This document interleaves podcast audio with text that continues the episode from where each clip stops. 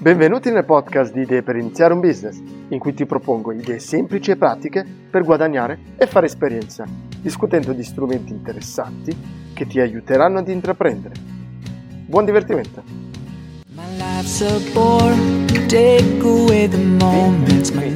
Eccoci qui, è la puntata numero 22, dove il tema non sarà una nuova idea business, tuttavia sarà qualcosa di comunque molto interessante parlerò di, un, di un'email e di un contatto che ho ricevuto da un ascoltatore e di una domanda. Allora, questo ascoltatore che ha, questa persona ha ascoltato la puntata numero 5 in cui parlo di come trovare e proporre sponsor per podcast, canale YouTube, blog, eccetera. E quindi la, la sua domanda era semplicemente, ho un podcast, come trovo dei sponsor?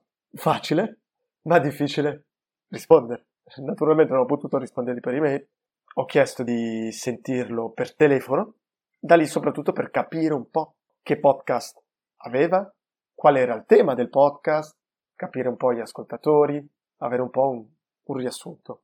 E ho capito che c'erano molti problemi. Allora, il primo punto, molto importante, è quello di costruirsi un audience, quindi un pubblico. E dopo aver creato a livello tecnico, quindi il vostro sito web, il vostro feed in cui possiamo ascoltare il podcast, quello che bisogna fare è essere presenti sulle maggiori piattaforme su cui le persone ascoltano i podcast. E quali sono? iTunes e Spotify. Oggi possiamo poi aggiungere Google Podcast, Stitcher, ma già con le prime due, iTunes e Spotify, abbiamo coperto una grande percentuale di pubblico. E da lì possiamo capire anche quante persone ci ascoltano. Il problema di questa persona che mi ha contattato era che aveva il podcast in una di queste piattaforme poco conosciute, quindi pubblicava lì il suo podcast, non aveva nemmeno un sito web e non era su queste maggiori piattaforme. Anzi, era solo sulla piattaforma su cui pubblicava il podcast. Addirittura non era cosciente che le persone ascoltano il podcast, soprattutto su iTunes e non iTunes e Spotify. Quindi avevamo un problema di fondo. Prima di parlare di sponsor è quello di avere una base, una base in questo caso un po' tecnica, perché questa persona era equipaggiata di tutto, di una sala per registrare, con un buon microfono, tuttavia gli mancava un po' il marketing, diciamo così il marketing, la presenza. È come avere un sito web e non essere presente su Google. Quindi la prima cosa è, dal momento che abbiamo il nostro podcast, mettiamole su queste piattaforme, anche perché sono gratuite. Da lì bisogna anche sapere come riuscire a capire gli ascolti. È una cosa un po' complicata. Spotify ci dà dei numeri, iTunes non ho ben capito. Quello che utilizzo io è un plugin in WordPress perché io pubblico il mio podcast direttamente sul mio sito in WordPress e grazie a questo plugin mi dice quanti ascolti ho per ogni puntata. Tuttavia abbiamo un problema in generale. Non è come YouTube, in cui sappiamo le view. In questo caso, gli ascolti sono un po' sempre stimati. Tuttavia è meglio avere dei numeri piuttosto che non avere dei numeri. Infatti, quando ho chiesto a questa persona il numero di ascoltatori, lui mi rispose con un numero abbastanza alto, 200, 300 ascoltatori per puntata. Quindi ho subito capito che la persona non, non, ave, non sapeva come quantificare questi ascolti. Infatti, per lui gli ascolti erano le visualizzazioni dei post Facebook.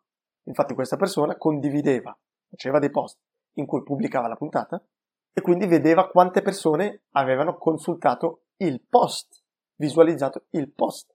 Sapeva anche che poteva pubblicizzare questi post, sempre tramite Facebook, e quindi pensava che le view erano uguali agli ascolti. Quindi da un presupposto sbagliato già è difficile poi costruire e andare da degli sponsor e chiedere soldi. Quindi il primo punto è questo ed è il primo punto che quindi ho consigliato. Il secondo è chiarire un po' il proprio target. Qual è, qual è l'obiettivo del podcast, prima di tutto? Perché stiamo creando un podcast? Vogliamo creare una nostra marca personale? Vogliamo diventare esperti in un campo? O semplicemente vogliamo divulgare una nostra passione? E quali sono le persone che ascoltano il nostro podcast? È un podcast rivolto alle persone locali, quindi se parlo dell'economia di una città o di una regione saranno quelle, soprattutto queste persone di questa regione che ascolteranno podcast, oppure parliamo di qualcosa un po' più globale, parliamo di calcio, prendiamo tutta Italia, oppure parliamo del calcio regionale di una determinata regione, e poi fare un po' l'identikit del nostro ascoltatore, l'età, sesso, la formazione, l'ubicazione di questa persona, gli hobby. E perché è importante sapere chi ci ascolta? Perché quando andremo a parlare con gli sponsor, gli sponsor cosa andranno a guardare? Chi ci ascolta. Perché loro, il loro obiettivo è vendere, quindi comunicare a queste persone. Se una ditta vende pannolini per bambini, non andrà a pubblicizzare un podcast che parla di giochi di ad- adolescenti. Andrà a pubblicizzare quei podcast che sono più propensi ad essere indirizzati verso delle famiglie, quindi delle persone che hanno tra i 20, 25, 30 fino a 45, 45 anni, dato che parliamo di pannolini. Quindi è chiaro che è importante per voi sapere qual è il vostro pubblico per poi vendere questo prodotto. Dal momento che avete, quindi, siete su tutte le piattaforme più o meno, avete chiarito il vostro target, avete dei numeri, perché se avete tre ascoltatori per puntata, magari è un po' presto, dal momento che avete dei numeri, anche piccoli, perché se ad esempio avete un, un podcast con un pubblico locale, non avete bisogno di avere migliaia di ascoltatori. Dal momento che avete quindi dei numeri, potete iniziare a, creare una specie di PDF, un documento, in cui potete elencare un po' i numeri che avete, mettete nero su bianco l'identikey del vostro pubblico e poi molto importante anche cosa offrite. Quindi lo sponsor cosa potrà fare? Avrà la possibilità di avere un, uno spot all'inizio, uno spot alla fine, uno spot a metà puntata, o magari offrite delle puntate fatte ad hoc, stile case study.